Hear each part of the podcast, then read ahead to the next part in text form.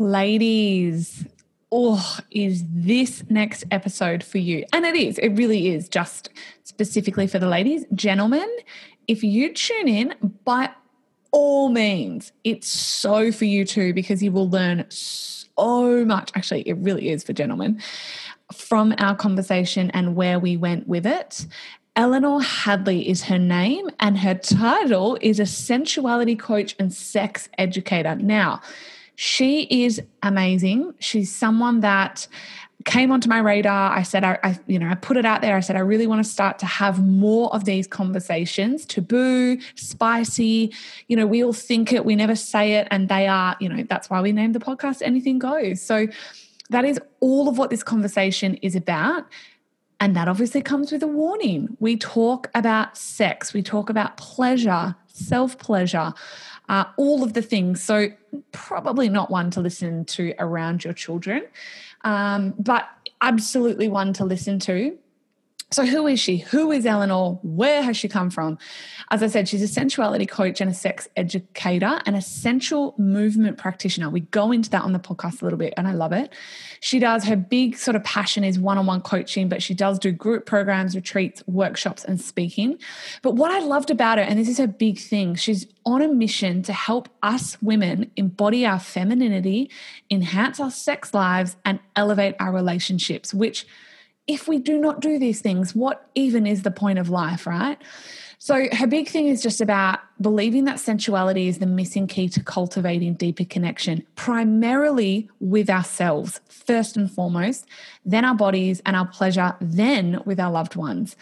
And she's just amazing. I absolutely loved our conversation. I, I go into this on the episode, but I love how uh, center, sort of center on the spectrum of woo. She's very much in the center, and she respected that I saw that in her. And she said, that's what she's really passionate about. She wants to close that gap. And I said, you know, I think often we don't have these conversations because we just think it's so woo and so out there off the other end of the spectrum. So it's an amazing conversation, definitely one with earphones in or not around your kids and enjoy. I cannot wait to hear what you ladies think.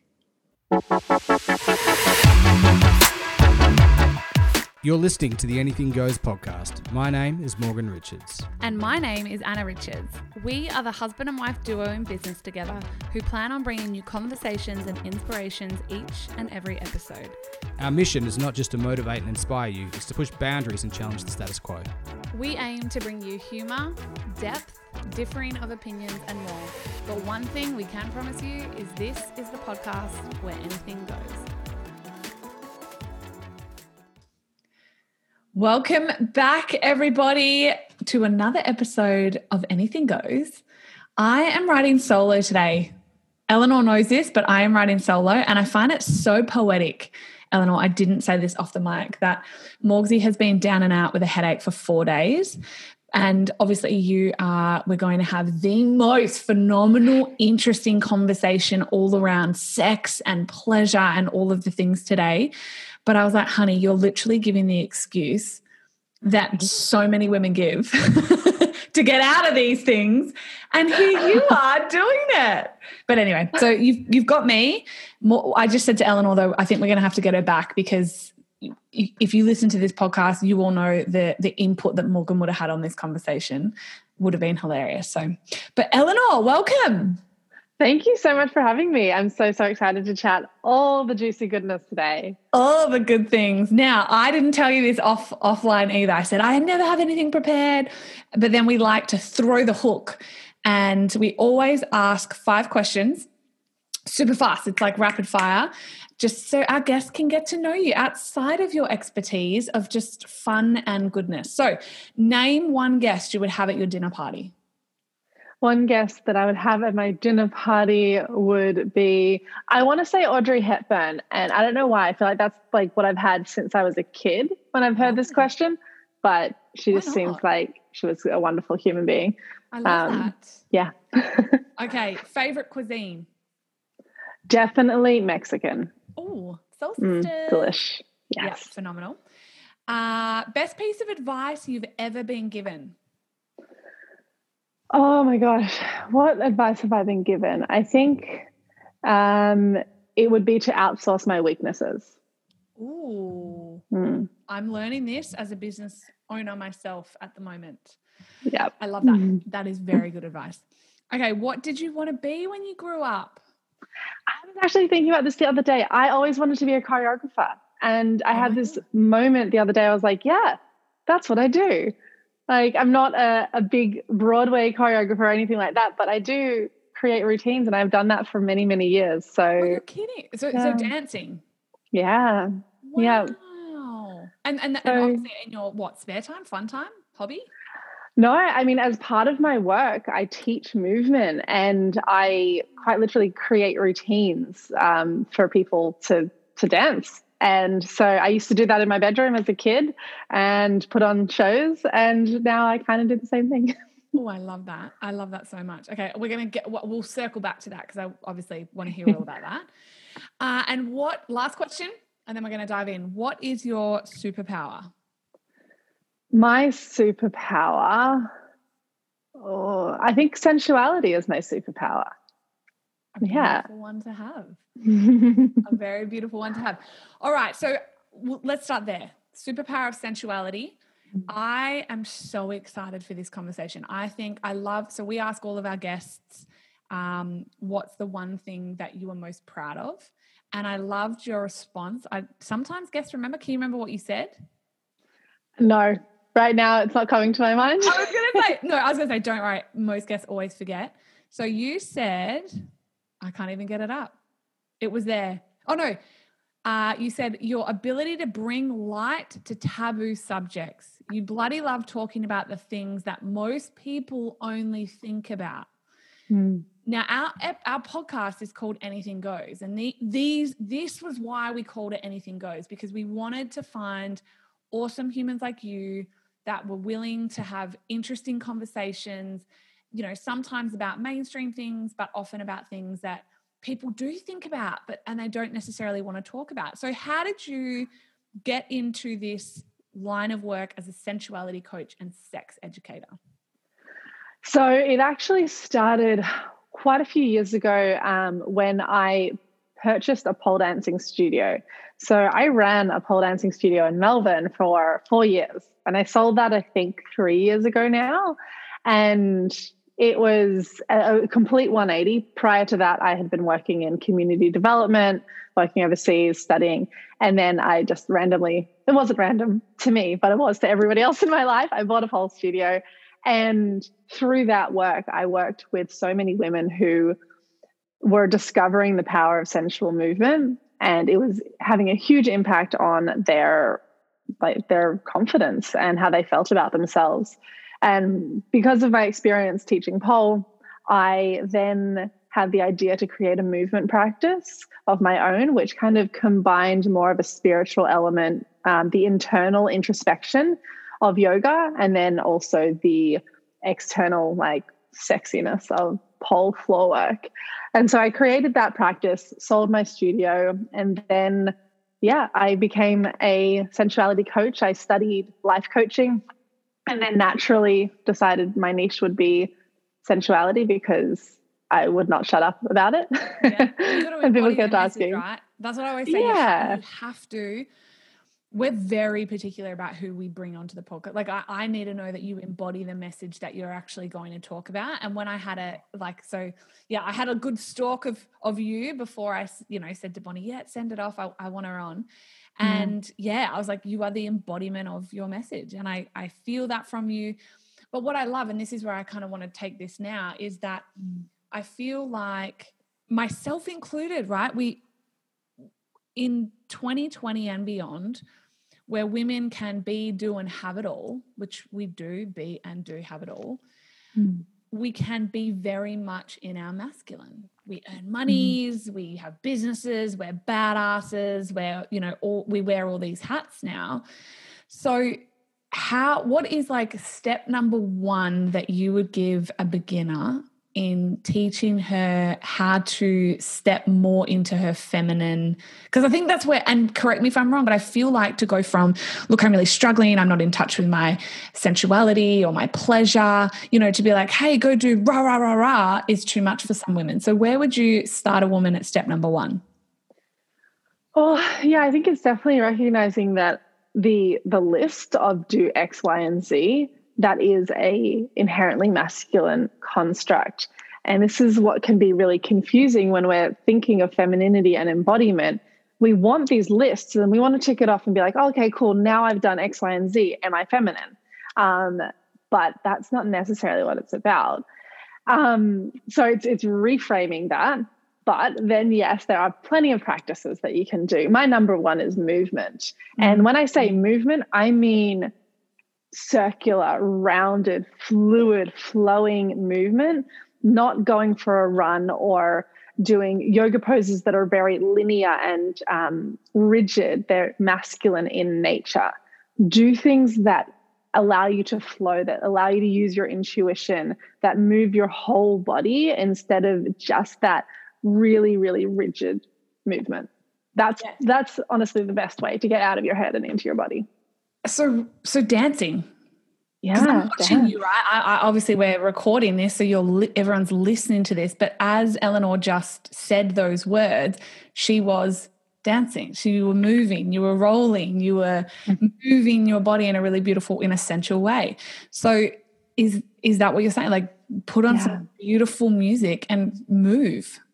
Absolutely. It's the best way. Um, and in my movement practice that I teach, it is all about getting out of your head, getting into your body, and giving yourself permission, especially as people who identify as women, to take up space. You know, mm-hmm. we have for most of our lives been told to keep small to keep quiet to um, be seen and not heard and so we naturally will shrink ourselves like think of people on trains you know like man spreading and then we're crossing our legs kind of trying not to take up too much space because we want to be quote unquote polite take up space like use your whole body um, make it fluid make it flowing and yeah play some really sexy music as well it, it adds to the vibe I love that. I love that so much. Okay, so I have yes so by the way one of my favorite things that i always say to women just to remind them on the end of emails on my instagram is that you deserve to take space up in this world so yes.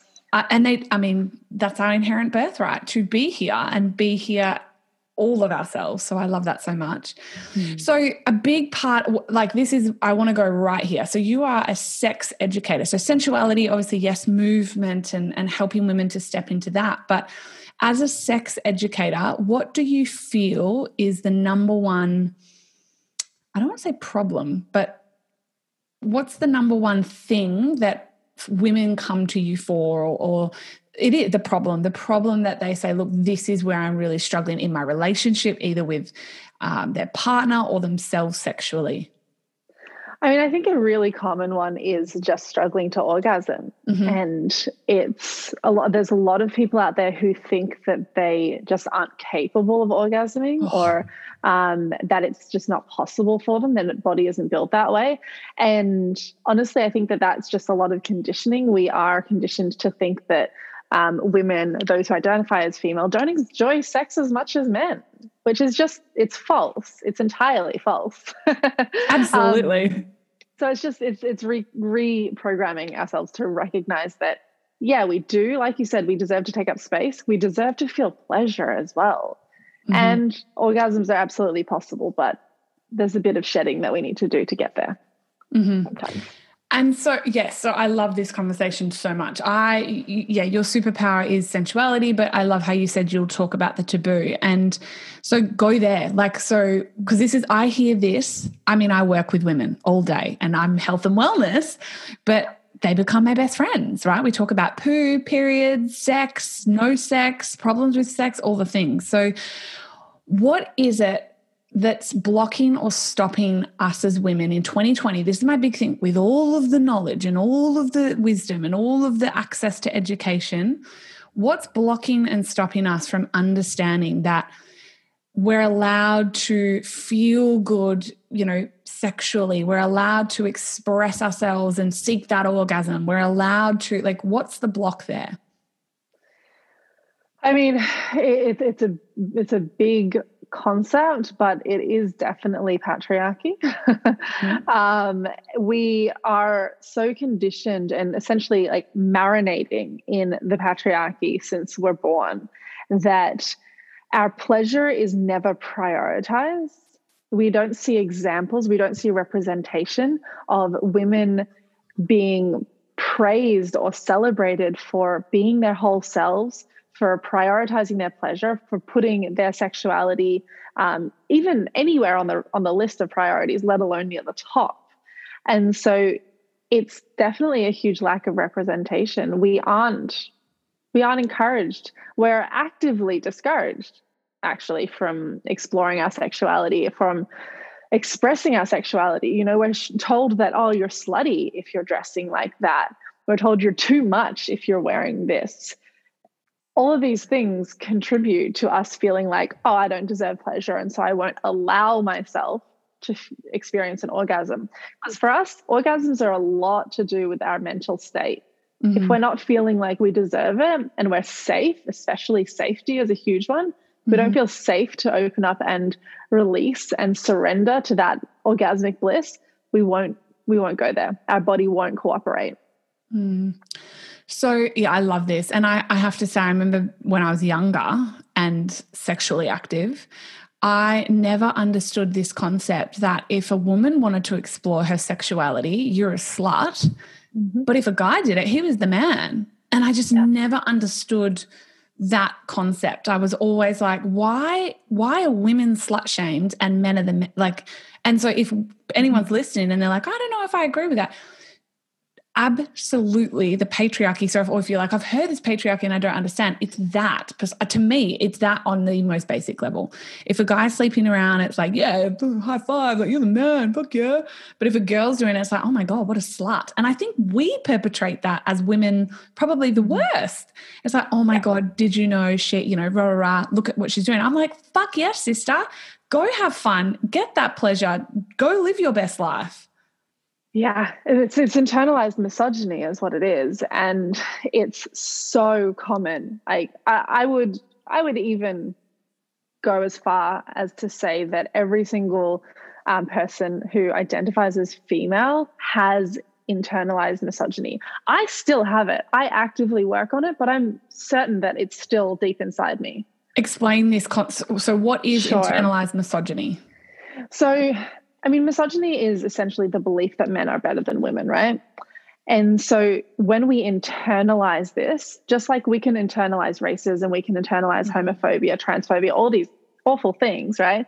We can internalize misogyny, and that comes out in us women judging other women mm-hmm. for doing things that we think are okay by men's standards. Mm-hmm. And a mm-hmm. lot of people will even say, like, oh, yeah, but that's okay for guys to do but no, a woman shouldn't do it. Mm-hmm. And so it's that judging, it's it's the bitchiness where we compare ourselves to women. Um, it's it's all it's all the judgment. It's us really not seeing that women are whole and complete and equal with men. Mm-hmm.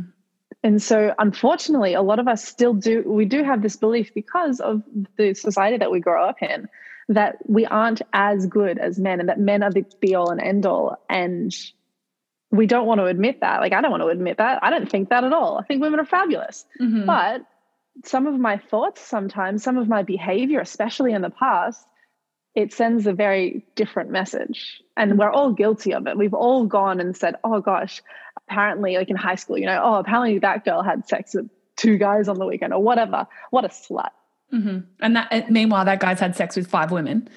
Yeah. And that's yeah. the thing. It's not even about the numbers. It's just about like, oh, you're exploring your pleasure, you're mm-hmm. exploring mm-hmm. your sexuality. That's fine. We should all be allowed to do that.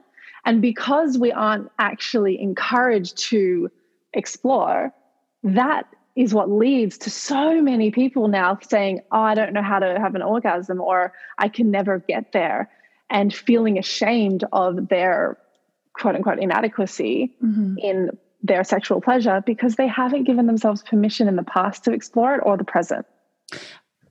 Yes, all of the yes. And so I just keep thinking about the woman that's listening to this now already. I'm like, she's listening to this and she's like, that's me right now. Like I, I can reach an orgasm or sometimes, and she might be single. she might be in a in a long-term marriage, she might be in a short-term relationship.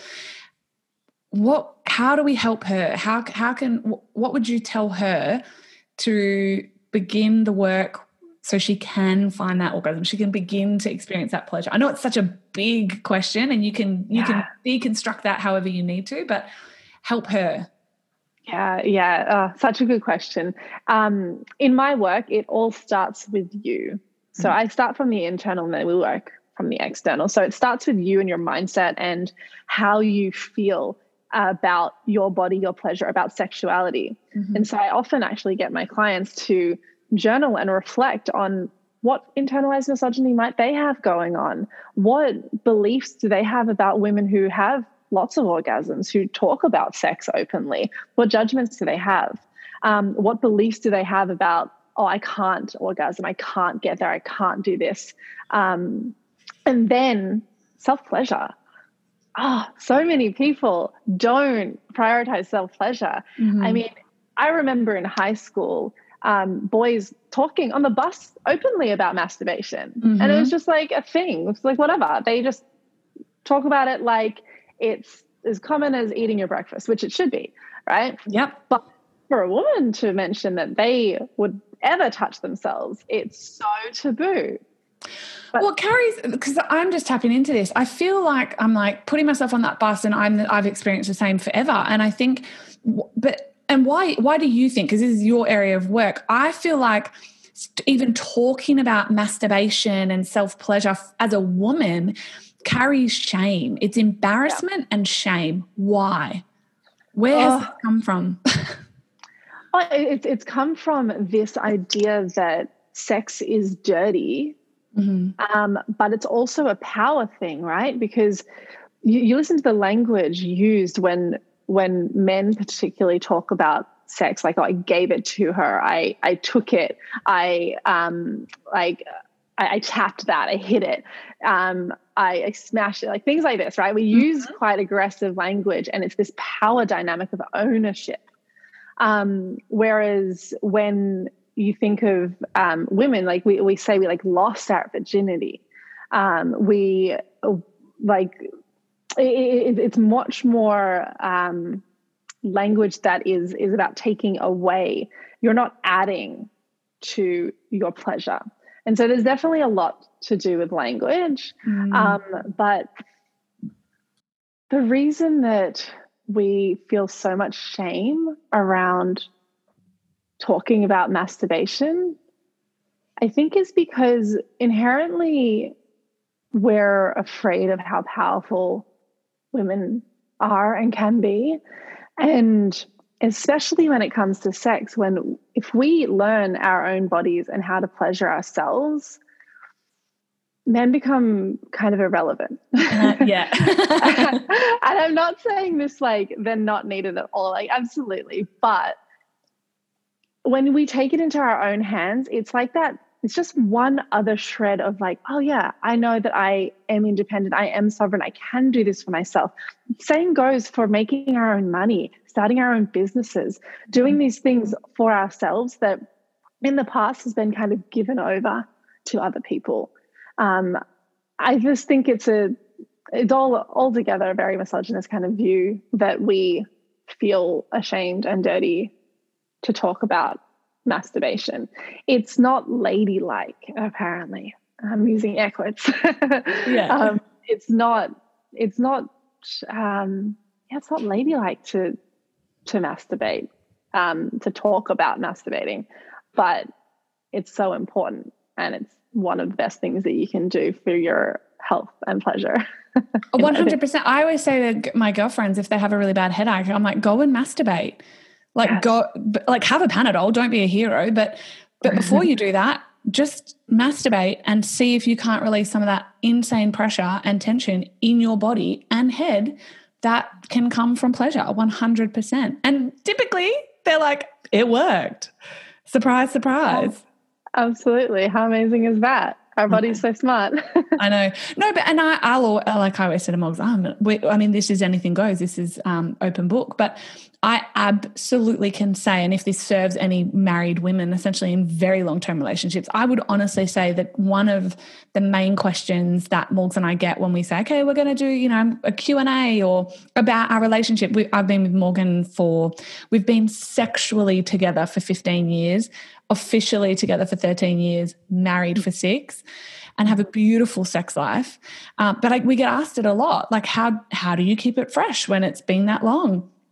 And I genuinely think that it deepened and got better when I got more in touch with my own sensuality and my sexuality. And I learned how what pleasure felt like for me and looked like for me. And then almost taught him, like, no, no, no, it's not, that's not yeah. it, not right there, darling. It's here, you know? So mm-hmm. teaching them. So it actually isn't a chore for me because that's such a big thing in long term marriages. And it's been 15 years now. I know I'm only 32, but I feel like I can wear this hat and say, no, it's been a very long term relationship to still want my husband and, and love sex and be, and, you know, have it often yeah. I'm so proud of that because I'm like, well, that's, I think that, I mean, that is not what makes our marriage. I think humor and respect and integrity and all the things.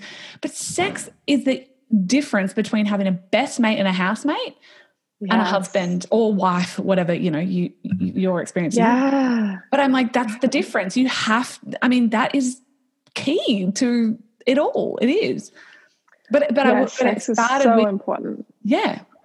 But, but this is the thing. Okay, so let's go there. So, yay for me, right? Yay for us. But if a woman is struggling, which so many are, mm.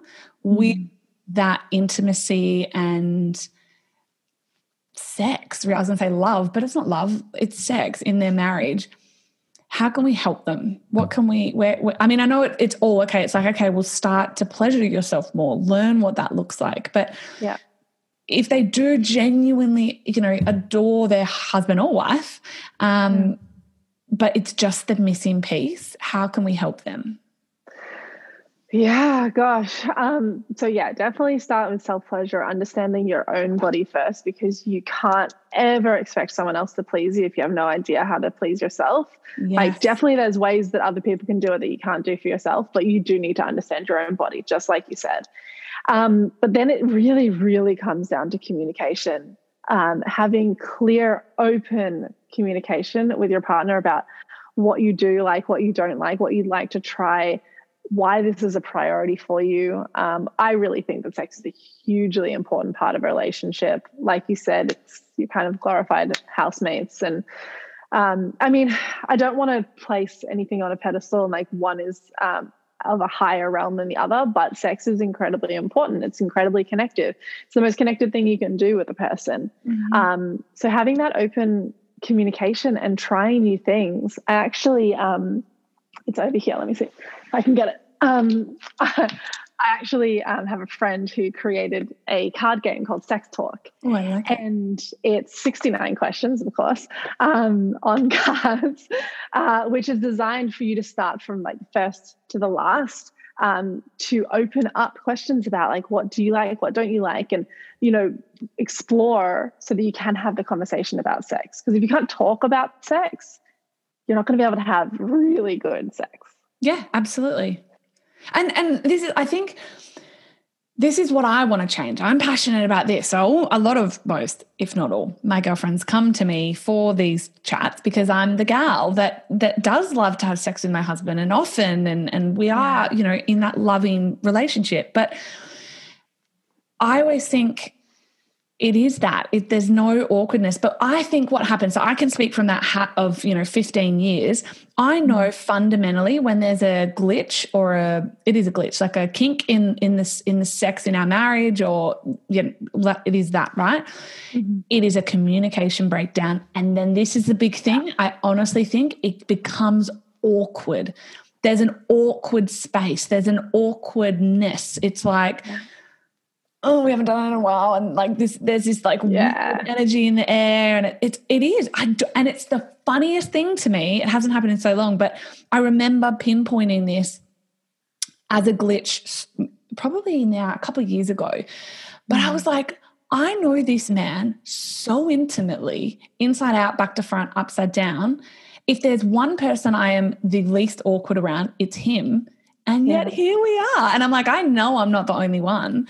And so I think, just to speak to that card game, that Mm. would be so powerful to, for couples. And even if you, there's, you've got no money or, you know, you don't know, the, we'll put that in the show notes, um, sex talk Yeah. card game. Um, just sit down and be honest and be like, I'm feeling really awkward, but I don't want to feel awkward anymore. Can we talk about this? Like, there's this Yeah. big, awkward sex elephant in the room. Can we just feed it and let it go? And also recognizing um, like allowing yourself to let your ego go because i know that a lot of people especially a lot of my clients who are women come to me and say you know my partner just doesn't want to talk to me about sex um, and a lot of the time the partners are male partners who just they feel uncomfortable they feel like they're being attacked their Wow. ego just gets in the way Yeah. of discussing having a better sex life, trying different things. And so if you're listening, let your ego out of the way and just, you know, center the purpose. You want to connect better. You know, you want to have more pleasure and you deserve to have more pleasure. Sometimes you just got to go through this awkward conversation and it might feel really strange, especially if you've never done it before um, it can feel really weird. A lot of people just don't talk about sex, they just have it. And then they go, mm. oh, that wasn't very good. Or, and then, and then they go and bitch to their friends about how it wasn't that great. And like, if only they knew what they were doing. But you didn't speak up in the first place. Yeah, exactly. So you got to kind of take ownership a little bit and be like, oh, well, maybe it's partly on me because I didn't direct the traffic. Yeah. just go. Yeah, one hundred percent. No, I love this. Okay, and so here's my my shtick of the sex orgasm world, and this is why I was excited to give this a voice myself. Um, I feel like there's two ends of the spectrum, and this is again why I was really drawn to you and liked. Like I was like, yes, I want to have a conversation with you on the podcast. I feel like there's two ends of this spectrum. There is the couples and or the sex educators say that a super tantra and will have you lay on a mattress next to another couple and have you finger yourself which Uh-huh. is just so wild even to me which total respect love it all. Like people that will be listening in the car will be like i'm going to put a warning at the front like, do not listen to this with kids or your mother. Hi mum. Mum listens to all our podcasts. Um or there's just the quiet you know or there's you. I feel like you're like you've got a really beautiful energy in this space but people might not necessarily be able to find someone like you right? But i'm like that's that has always been morgan's put off as well. Like he's like awesome i'm super open to like going on anything that would make it better. Like let's let's always up and up and up the relationship. But then you look at like the space and it's like it is in my opinion right? It's very like one end or the other. It's like, I fucked Yeah. my husband, you know, 17 times today and just, yeah, I'm going to lay on a rug and, you know, with seven other couples and, or like go to pleasure circles and all these things, or the other end. How can we bridge this gap? Oh my gosh, I'm so happy that you mentioned this because this Good. is when I explain my work, um, because I, I do have a lot of connections with like the Tantra communities and people who are in that space. Um, and it's it's an area that I've dabbled in, but I feel like my my position and where I come in is to be that bridge Yeah, you don't have to want to get there you don't want to you don't need to um, have your goal to get to a point where you're orgasming for 10 hours straight um, sitting on a rug like I heard the other day, I'm orgasm without him touching me. I was like, but you touched yourself. No, no. I was like, okay. Okay. Energy orgasms it's totally a thing like Yeah, I've heard it. I totally understand it, but I also want to speak to the everyday person Yes. that is just like, I've only had what we might call vanilla sex, and maybe it's been kind of good, but I want it to be better. I want it to be more connected. Like, that's the person that I want to speak to. And sure, I can share with you if you want to learn more about some tantric um, elements, but I'm not going to take you super, super deep. You can go on that journey, but I'm Mhm. here to be the bridge. And so there's definitely a spectrum when we're thinking like in the sexuality space. There's a lot of people who are in the more shamanic, um, sacred sexuality um, kind of vibe, and that's beautiful. Yeah. Go for it. And it's the same thing with any kind of spirituality. You can go really deep and hard and be uh, like a, a full on monk. Like, go off you go, shave your head, wear the robes, sorted. Like, all power to you. That's awesome. But I also, I really just like being grounded in this world. And my view is that, yeah, we can go and reach those higher states, but I'm an earth sign. I'm a Taurus through and through. I'm I'm here. We exist here, and I don't want to forget about this space. We have like this body for pleasure, and we can really explore that. Um, and we can just kind of be regular humans in the what I would call the real world, I guess. No, what is that? But 100 well, I always say fit, I'm like I'm such a woo. I'm the dreamer. Morgan's the realist. He's a Taurus as well. That makes so much sense. Uh, but I always say, have your feet in the cloud. No, have your head in the clouds, but feet on the ground always. Be, Yeah. We exist to have a human experience. That's beautiful. And I wanted to say that because I wanted to bring it up because I think often as well, sometimes women won't enter into this space or won't have this conversation, or it is taboo because that is what they think of. And they think then if they can't go and lay next to seven naked couples and finger each like then they're broken. It's like, well, I'm mm-hmm. never gonna reach that level of of pleasure or, and it's that's just not true. You can have a healthy, functioning, normal, beautiful relationship with your partner and yourself fundamentally. Mm. And and it be amazing and not have to reach for that. And, and like you said of mm. course like anything you can go there if that's where the journey takes you but no i love so i just want to honor you and i think it's an important conversation to have Mm, yeah, just like you said, you know, there's there's definitely a spectrum for everything. You can go full onto that like light spiritual side. You can also go down the track of BDSM and full kink. yeah Um, just like humans, like sexuality is a spectrum, and there's so much to to play in there. And I think that a lot of people, like you said, we get held back because we think, oh, I need to suddenly be able to have full body energy orgasms. Or I think a lot of people are like, oh, but if I express an interest in sex or I share that I like sex, people will suddenly think that I'm into really, really kinky stuff and mm. I have judgments on that, you know? And so it's just about, okay, where are we placing these judge- judgments and what is true for us? What feels good for us?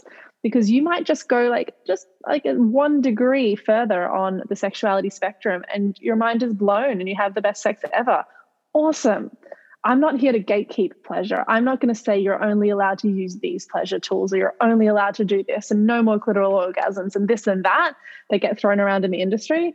I'm not gatekeeping your pleasure. I want you to have more pleasure. And however you get that, like, awesome. Let's explore. How about it? Okay, you said something there though. So, and I want to. So you're like, I'm not going to get keep keep. I love that your pleasure. I'm like, yes. Uh, don't gatekeep my pleasure, please. so, if a couple, do you work with couples or do you work with more one on one, woman to woman? Do you, I predominantly uh, work one on one. Yeah. so woman to woman.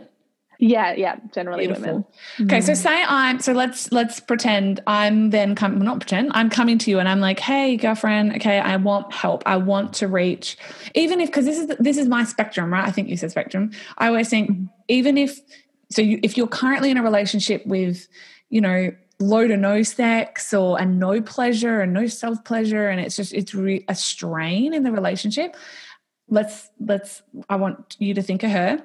And then i want you to mm. think of someone married that even like me like that wants to even take it better. What would it mm-hmm. look like?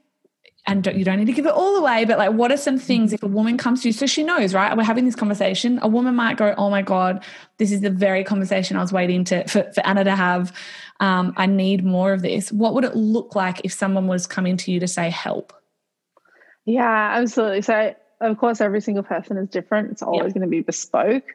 But the first thing um, would be just like self practice, like eh, really exploring what I actually do and don't like. Um, opening up the realms of pleasure, trying things that you may have not tried before, especially things that you may have felt are a bit taboo, uncovering why that might be. Um, so, yeah, if you're single, definitely self pleasure. If you're in a partnership, definitely self pleasure. but there's also things that you can do in a partnership, uh, like sex talk, like other. Um, you know quizzes and discussions to open up what types of things you would like to try um, it's definitely about embodiment um, for everybody regardless of single partnered um, for you to feel more pleasure you need to be embodied you need to be able to understand how pleasure feels in your body to get out of your head into your body and in touch with your senses. Beautiful. So I just want to, because I love, I'm like, I always wrap things in a bow. I just mm. think, so when you say embody, and you went on to explain that, but I just want to reiterate. So when you say for a woman to take it whatever level, right, to the next mm. level, to the better level, to the 1% level, it's embodiment. And embodiment, in Europe is, is that like pleasure yourself understand yeah. your body get in touch with your body even to the point you're saying like figure out how you orgasm like mm. what makes you orgasm is that correct yeah definitely it's it's it's about because so embodiment we can look at sexual embodiment and we can look at sensual embodiment mm. and these things are going to be different but also very intertwined you can be embodied sensually connected to the senses every single day Mm-hmm. Like right now, I could be just take this time to be aware of how this surface feels, how that cushion feels over there, the sense in the air, um, how my body feels,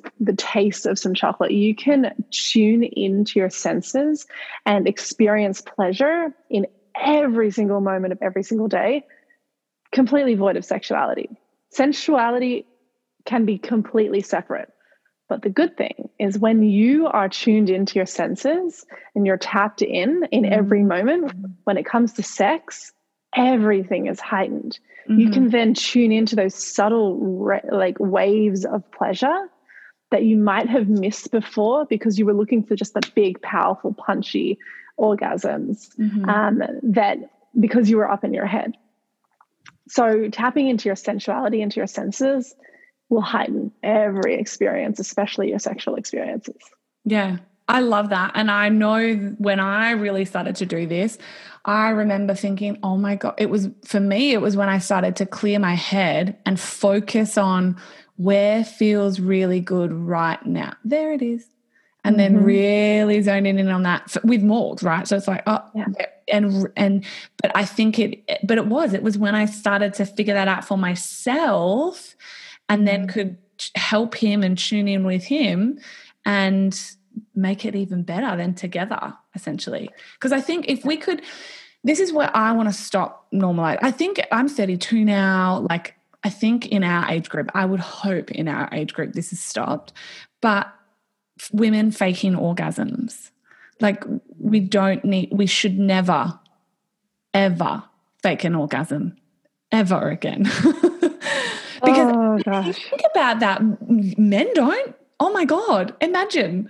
I've hmm. I've never experienced that. Okay, so I, maybe they do, but I've never experienced a man faking an orgasm. Um, but yeah, so th- this is what I'd love. I'd love for women to just know that they get to have powerful, pleasurable experiences in all ways. Absolutely, and faking orgasms definitely comes into this idea of whether we're prioritizing pleasure or a performance. So often we're having performative sex as opposed to pleasure filled, embodied sex. And this is where we try to emulate what we think the other partner wants mm-hmm. and what we think is what sex looks like because we have watched porn or movies and we think, oh, it has to look like this when I orgasm, it looks like that. And because we have that ingrained in us, we we might start faking it. We we aren't tapped into our pleasure. We don't understand what feels really good. We have seen that, oh, apparently it's just pump, pump, pump, pump, pump. Oh, and we're done right? And I have to give this performance. Um, and an orgasm sounds like this. And so I'll do that because that's what's expected. And especially because so often we see in porn and in movies that everybody comes at the same time, which is just not always the case. Um, and so there's this expectation that we grow up with thinking, oh, well, I guess I, I'm meant to now. But we aren't tuned into our bodies. We don't understand that we haven't. We're not there yet. We're not ready. And so we fake it.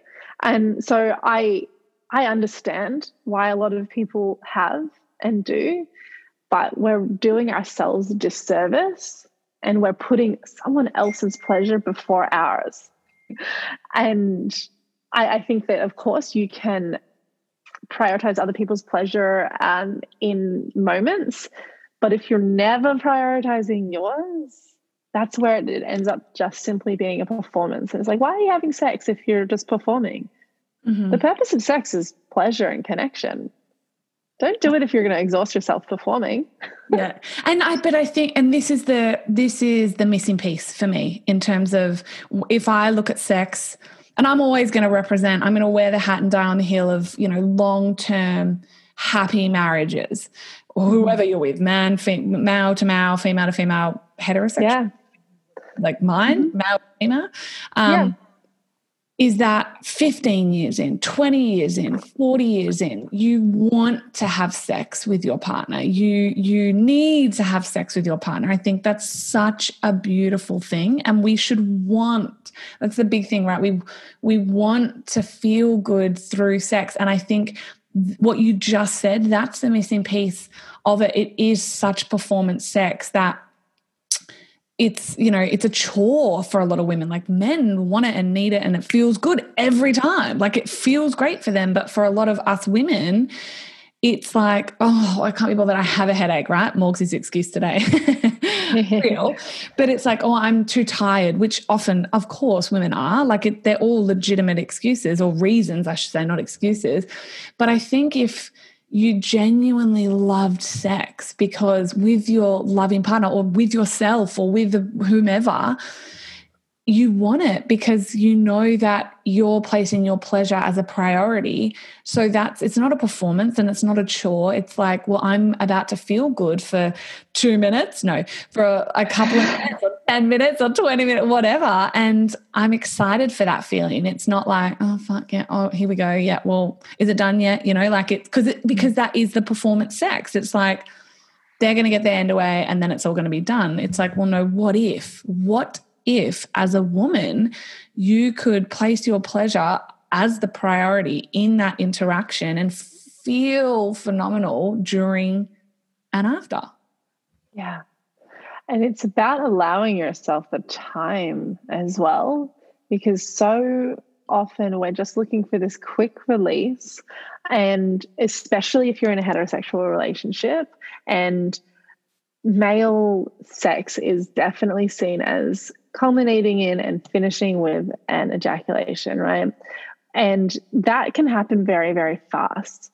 The arousal um, is quite instantaneous. It's just like, oh, yeah, I, I see something or I think of something and boom, I'm ready. Yeah.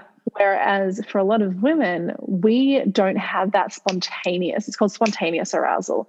Um, I think it's something like 75, I might be quoting this wrong, but 75% of women um, uh, have a responsive desire, responsive mm-hmm. desire as opposed to spontaneous desire.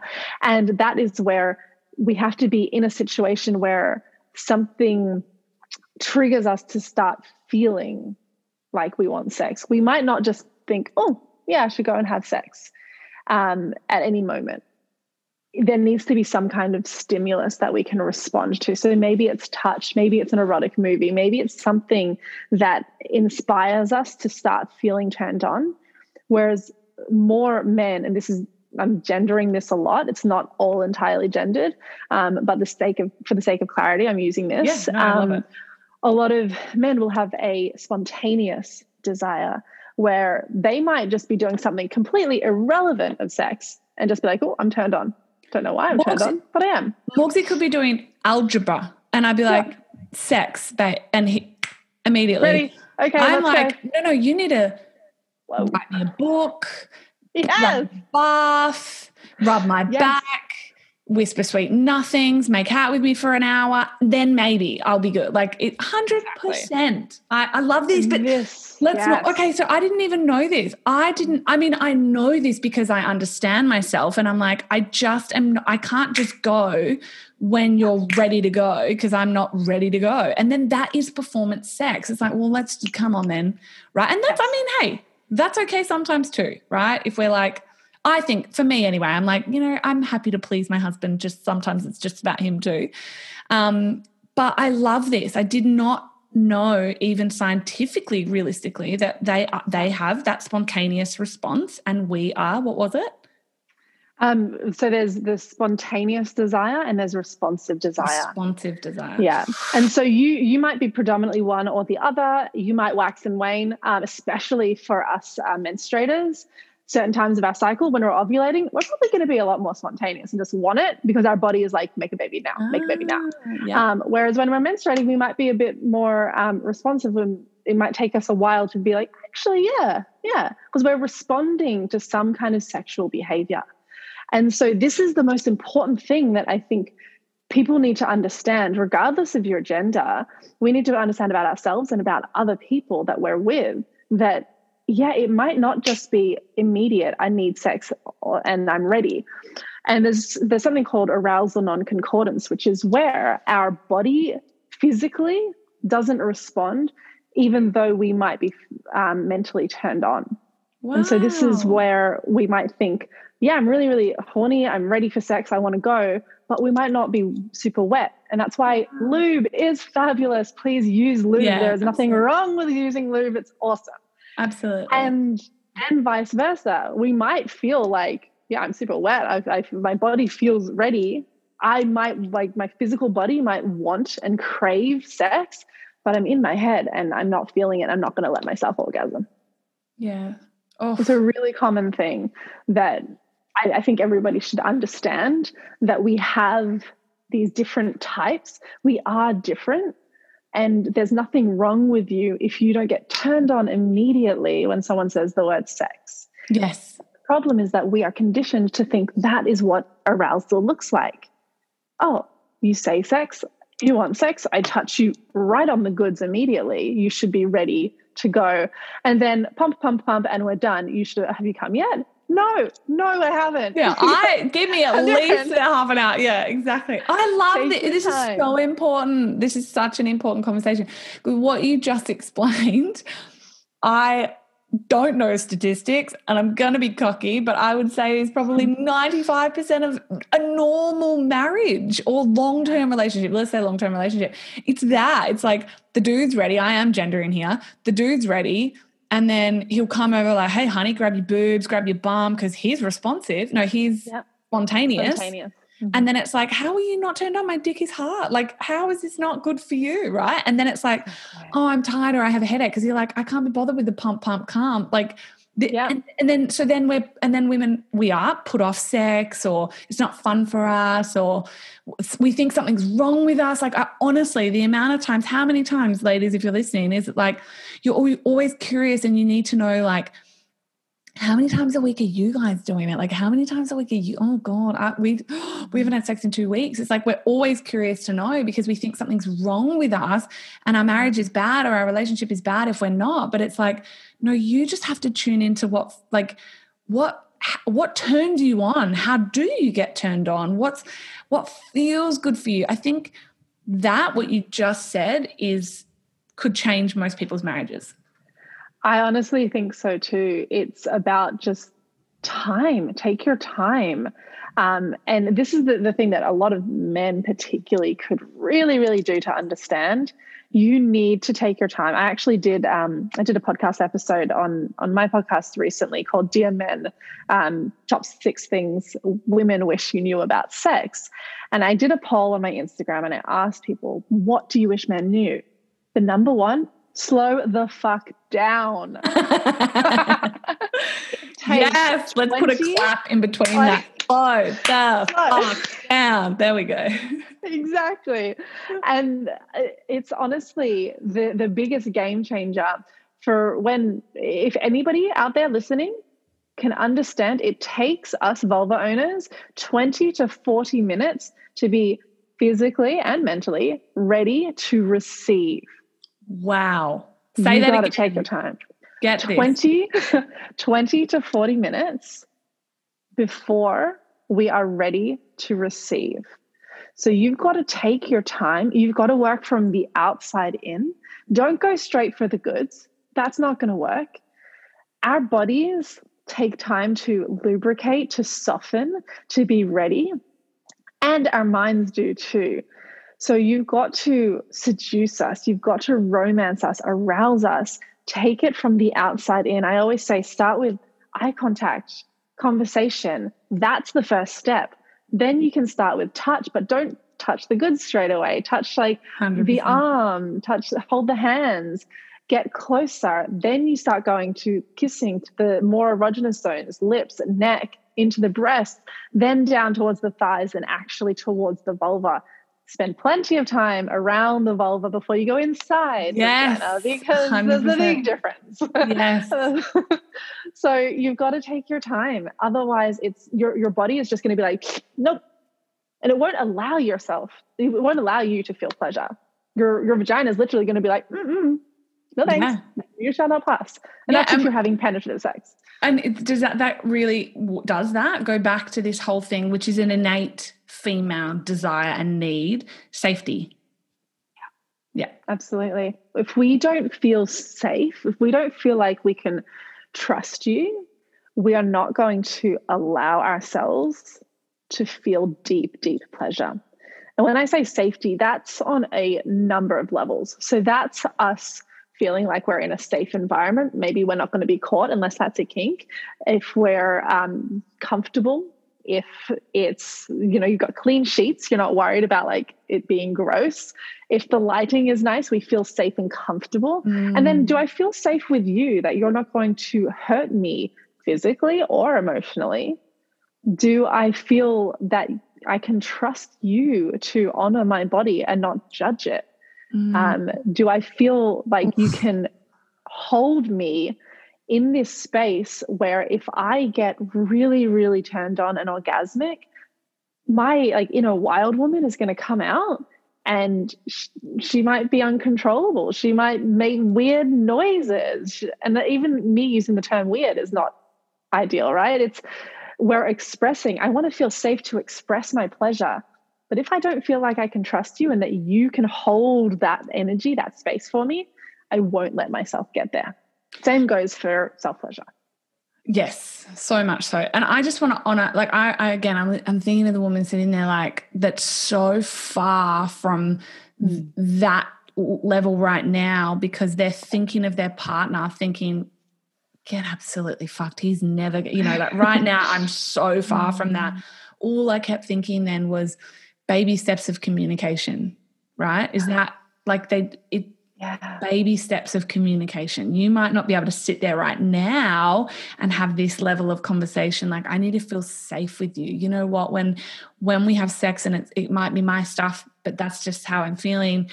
I don't feel safe that you're not going to judge me. And eh, right little things like that I think gosh that could that could crack open and change a dynamic sexually in a marriage or a relationship like that could change their life but just yeah. i just think baby steps i think this is the problem again where we think that we want the end result right we want okay we mm-hmm. want amazing sex we want to be you know vulnerable and and pleasured and but it's so far away but i just think yeah and you go off with this but i just think like baby steps in communication Absolutely. It's it's got to start somewhere and communication is absolutely the key.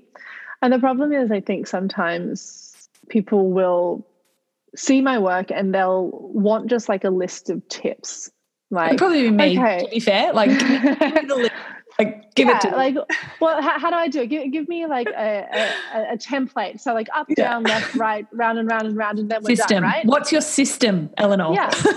I'm like, okay, well, I, you know, I've got a system, I've got a methodology, but it starts with looking at yourself and having a conversation. People don't want to have conversations because it's super uncomfortable and it feels really vulnerable, but we'll put up with bad sex instead of having a conversation.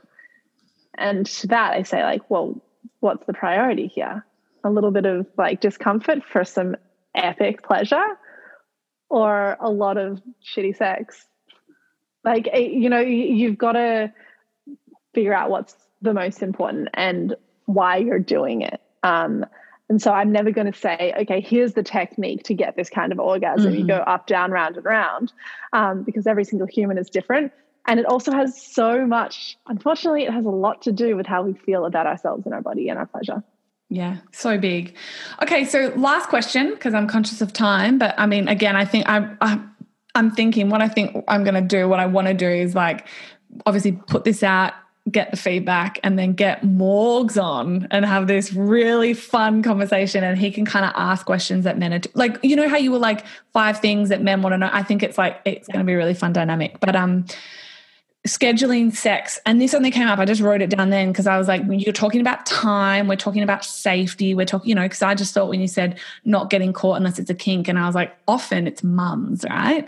So they're mm. ki- it's kids yeah. How do you feel about, because we don't do it, but I'm like, I'm all for Look, I don't know where I am on the spectrum, but scheduling sex. So say even if a couple right now is is on the end of the spectrum where sex is being performance, she hasn't, you know, orgasmed through oral from him or her, um, or penetrate, penetrate, I can't even say the word.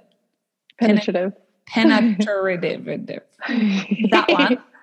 Um, so either of those. So say she's there, but it's like, well, hang on, everything you just said about if he just kiss, like look me in the eye and then touch me and then kiss me and then, you know, touch my mm. body. We spent time in that foreplay, really, right?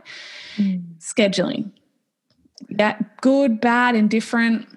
Mm. Yeah, I I would actually flip it and say, what about scheduling pleasure? Mm-hmm. because there's a mm-hmm. lot of pressure when we say, let's schedule sex because we think, okay, this has to lead to sex. And sometimes we have a very, very narrow view of what sex is. I actually don't often like to use the term foreplay because it insinuates a very heteronormative um, view of penis and vagina equals sex. And like, oh, we did everything but sex. You're like, well, no, you had sex, but you just did it in a different way that wasn't like the the standard equation, right? So how about scheduling time for pleasure? Taking the goal of sex and multiple orgasms off the table and see where it goes. I've had um, clients of mine who have just said, okay, I'm going to set up beautiful space, music, lights, candles, mm. it's a whole vibe. And we're just going to massage. We're just going to massage each other um, and just connect, do some eye contact, just spend time connecting and feeling pleasure and see what happens. See where it goes. I love this. Because if you're like, oh, we have to have sex we've got this one hour um, that we have a gap between appointments where we can have sex, it's all of a sudden like, okay, cool, we have to enjoy. We've got to quickly like get yes, this done, yeah. um, and it, and you have to come. And if you don't come, then I've failed. And oh, it's all this whole thing. Take that off the table. Just allow yourself to feel pleasure. Mm, I love this, and you know, I'm sitting here thinking, I always. I'm like, you know, what else is like if if a woman or man, but predominantly it is women going through healing from trauma of any kind as well and they're learning to find pleasure and learning to heal and trust again then i think that is just a beautiful way to do it that sex doesn't have to be the end goal but pleasure is. And that it, and that sometimes if there is that schedule and then she doesn't feel safe well then you know she's not going to say that, oh maybe she does like i don't feel safe so this but it's like how beautiful that you can schedule pleasure what yeah. a gift. What a chat. I think I'm like, this is going in my diary. and as you were talking as well, I thought, oh, I know there's a woman right now already, like with an immediate excuse when you like set up, um, you know, candles and rah, rah, rah, or, you know, create massage. Honestly, if we can't prioritize that in our, if we can't or don't want to or have excuses around prioritizing pleasure, what's the fucking point of life then? Do you know like that's that's where I'm at now. I'm like life is so short and and finite it is. And I mm. think that who knows what the purpose is, right? Everyone's got their own purpose. But I think this piece, this non weird, let's change the taboo of it. But if if in loving relationships we can start to prioritize pleasure, I do think there would be less headaches, excuse or otherwise. Um, more love, more connection, deeper communication, and more fun and joy in life. And so I think it should be a priority. I think that, you know, investing some money in a babysitter if you can afford it, you know, or asking a parent just because you've got a date night or hour, whatever, but that the priority is pleasure. What a gift. Yeah, absolutely. Always, always prioritize pleasure. That's that's my mantra. Ah, I'm adopting it. I love it. I love it. Well, thank you, Eleanor, so much. You were just a delight. I know our listeners are going to freaking love this conversation because we all want it. We all need it. But exactly like you said, something you're most proud of is being able to have the conversations that most women are thinking about or people are thinking about, but not willing to have. So thank you for allowing your superpower to be such a gift to the world. And I'm so excited to chat to you again soon. Thank you. It has been an absolute pleasure, and I hope that it's a pleasure for your listeners, uh, especially well, if they thanks can so much take for listening. And as on. always, um, we both hope I you got something out of it that you can use to challenge your own well. status quo. All right, bye and if everybody. If you liked what you heard, it would mean so much to us if you shared this episode on your socials to help us get our podcast out in the world. Don't forget to tag us as well so we can thank you personally. And if you're loving the conversations, leaving a review on iTunes simply by going to the podcast, scrolling down, and clicking leave review will help even more people find us too. And we would be so grateful. And until the next episode, we will always be cheering on your success.